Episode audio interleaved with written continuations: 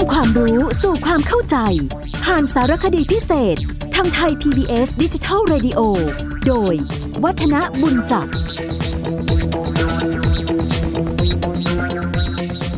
สวัสดีครับท่านผู้ฟังครับ วันนี้เราก็จะมาคุยเรื่องราวเกี่ยวกับพระมาลัยกันต่อกันแล้วกัน เพราะว่าพระมาลัยนี่คือต้องบอกว่าเป็นเหตุสำคัญที่ทำให้เกิดความเชื่อ แล้วก็นิยมในการที่จะฟังเทศมหาชาติกันอย่างกว้างขวางในสังคมบ้านเรานะครับเราก็คงจะต้องบอกว่า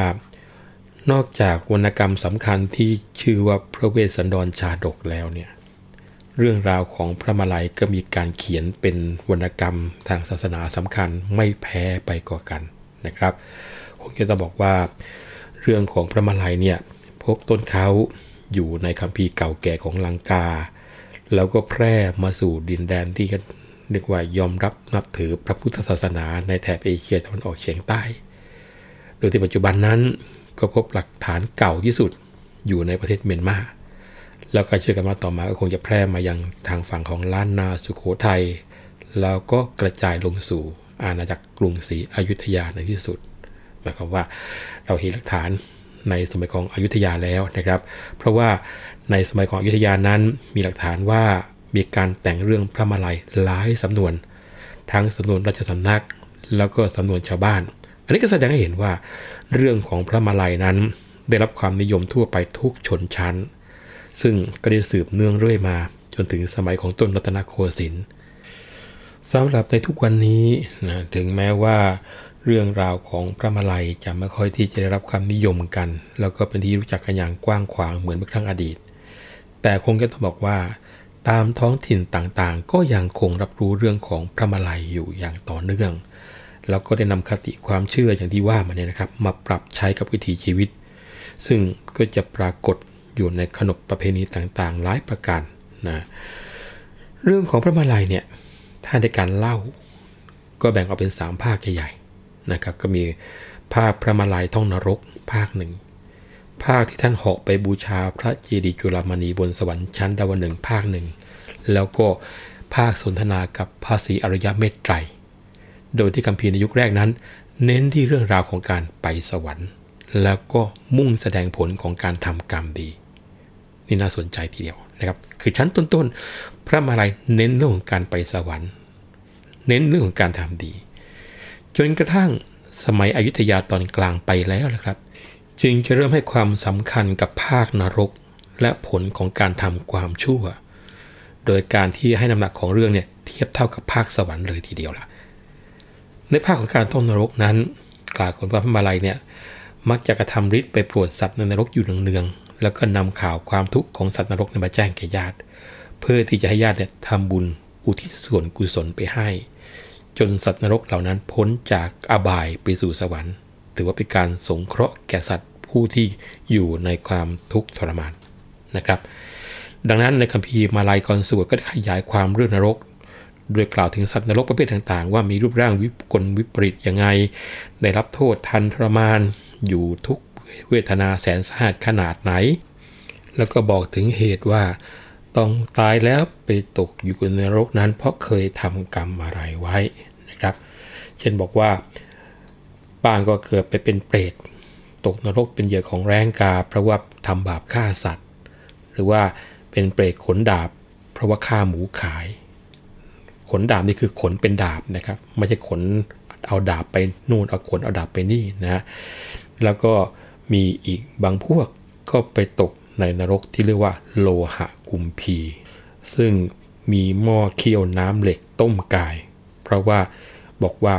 กรรมนั้นเกิดจากที่ใช้พระสงฆ์ทำการงานทำนองและลีลาในการที่จะเล่าเรื่องเกี่ยวกับบาปบุญคุณโทษ ผ่านเรื่องของพระมาลัยเป็นอย่างไร ลองฟังการสวดของสำนักวัดดาวดึงไงครับผู้เอ๋ยผู้นั้น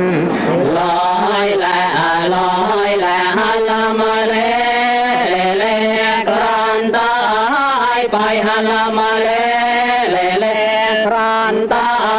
ไปตอบให้ารอบลอยละลอยละฮาลามาแลแลแลนอฮากุมพีฮาลามาแลแลแลแลโลฮากุมพียมอ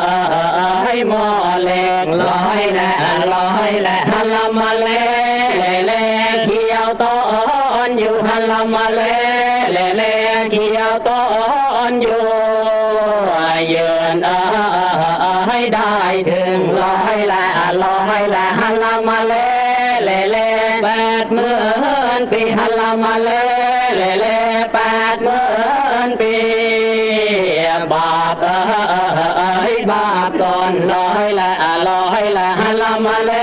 เลเลอ่านชายชีฮัลลามาเลเลเลอ่านชายชีหายเอ้ยกินแล้วร้อยและร้อยและฮัลลามาเล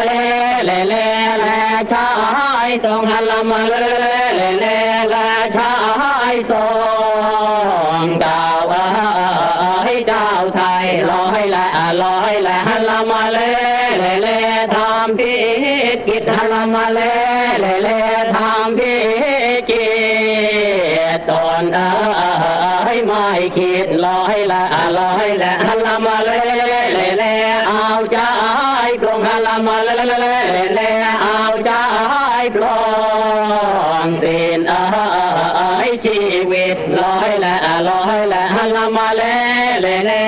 ไปตกลงฮัลลามาเลเลเลไปตอกลงนายให้มอนเล็กลอยละลอยละฮัลลามาเลเลเลแปดหมื่นปีฮัลลามาเลเลเล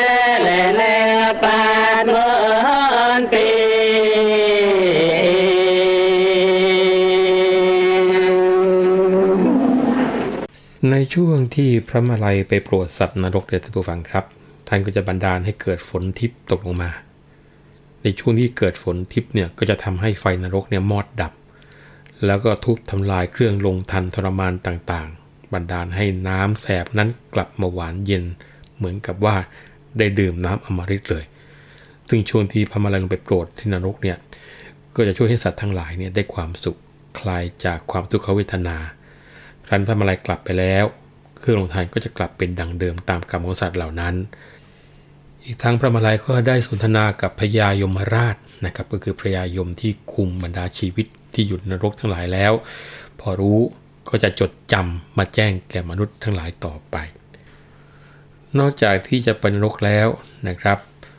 พระมาลัยก็ได้เคยเหาะไปบนสวรรค์ ไปไหว้พระธาตุจุฬามณีนะครับ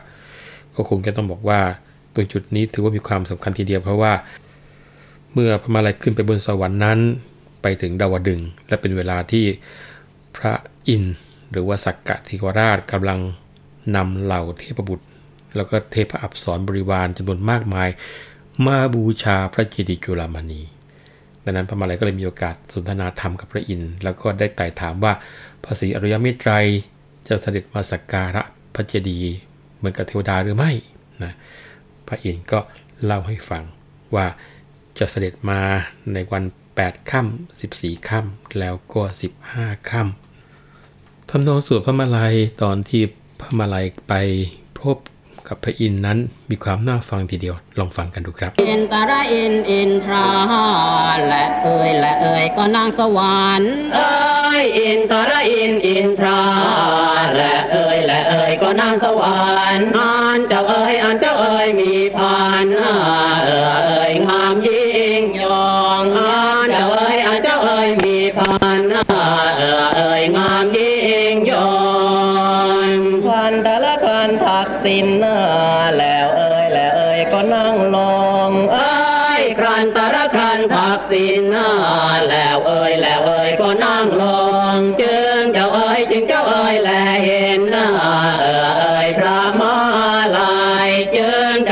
จึงเจ้าเอ่ยแลเห็นน้าเอ่ยพระมาลายอินตระอินอินทราและเอ่ยและเอ่ยก็นั่งสวรรค์เอ้ยอินทระอินอินทราและเอ่ยและเอ่ยก็นั่งสวรรค์ยกเจ้าเอ่ยยกเจ้าเอ่ยมือพรานเอ่ยเอ่ยงามสาวายยกเจ้าเอ่ยยกเจ้าเอ่ยมือพรานเไหวแต่ละไหววันทาพระเอ๋ยพระเอ๋ยก็มาลายเอ้ยไหวแต่ละวายวันทาพระเอ๋ยพระเอ๋ยก็มาลายแล้วเจ้าเอ๋ย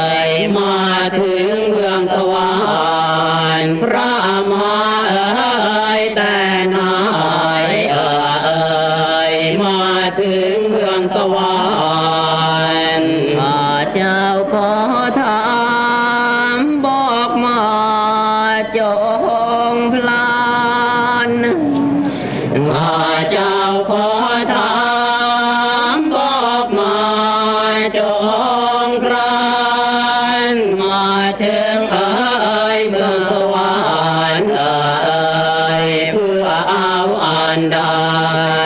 มาถึงเอ่ยเมืองสวรรค์เอ่ยเพื่อเอาอันใดนอกจากนั้นก็ได้สอบถามพระอินทร์นะครับ ถึงกุศลกรรมในอดีตของเทวดาแต่ละองค์รวมทั้งของพระศรีอานด้วยว่าเคยทำไว้อย่างไร พระอินทร์ก็เล่าว่า